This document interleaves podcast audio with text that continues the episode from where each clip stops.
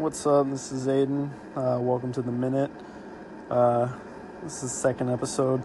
Um, yeah, and I guess we're gonna just get right to it. Um, the song that we're looking at, analyzing today, it's by another one by Totorro. Um, it's actually the intro song off of their third album, Come to Mexico. Kind of, kind of gets a, a different, a little bit of a different vibe with this album, um, but uh, still, still captures that like that dynamic that they have um, really well. Because uh, I know it's a really hard thing for for bands to kind of like. It's a difficult line to cross to like keep the same sound but be different and evolve. Um, I mean, this is only from like two albums, but at the same time, I think that uh, they did a really good job of keeping that same kind of vibe. Um, but yeah, let's uh, let's get into this next song, shall we?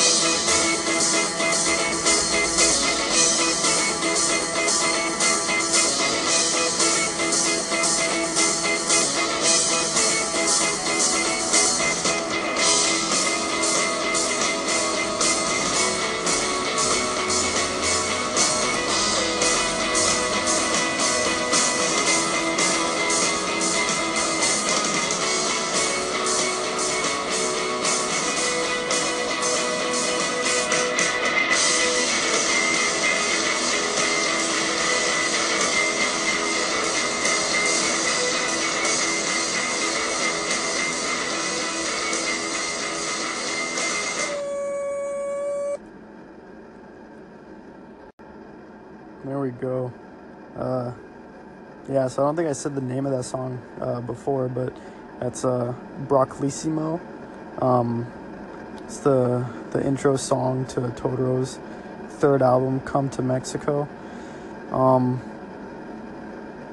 yeah, like I think, and with that song, it kind of like keeps that that like kind of hype kind of vibe. Um, but uh it felt a little more peppy, I think, than the first one. Because the first one felt a little angsty, like had that kind of like punk feel to it. Um, a little bit of fast, uh, fast movement, fast drums. Um, but this one is still fast, but like I don't know, kept like a yeah, like peppy. I guess that's the only word I can really use to describe it. Um, like happy, uh, less angsty kind of more a little grown up.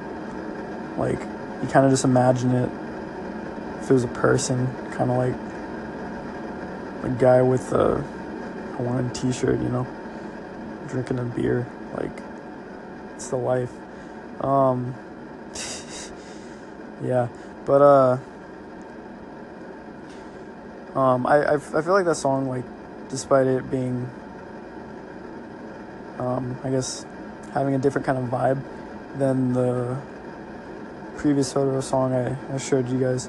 Um, I felt like for the intro, it, like it kept a really, uh, really similar um, kind of structure to Home Alone, um, kind of with that like little like softer kind of intro, and then kind of like that stop, and then kind of like that little mini build up and then go into that little like explosion of sound. Um, I mean, it was a little less ex- explosive, but uh, in my opinion, but I think it worked um, just as well. Um, and then also, as I said last last episode, um, they're like pretty limited on their vocals, but when they do use them, like especially with uh, this song, like at the very end when he goes like Woo! Or whatever, um, like that just shows like how quirky they are. And this band's got a lot of personality, especially for being an instrumental band primarily. Um, I think that's another difficult line to to tread, you know, having like all that personality without like a lot of vocals. Um, but I mean, it's something I think they do really well. But all in all, like, shoot, I mean, shows how much I like Totorro, man. Like, two songs. My first two episodes are both by Totorro. I should probably make this whole this whole series on Totorro. I probably could, but you know what? There's a lot of other good bands out there. And the next one for the next episode, um, give you a little bit of a preview, I guess. Um, by a by an emo band. Um, that's all I'll give you. But uh, thanks for tuning in. Um, and I'll hopefully catch you next time.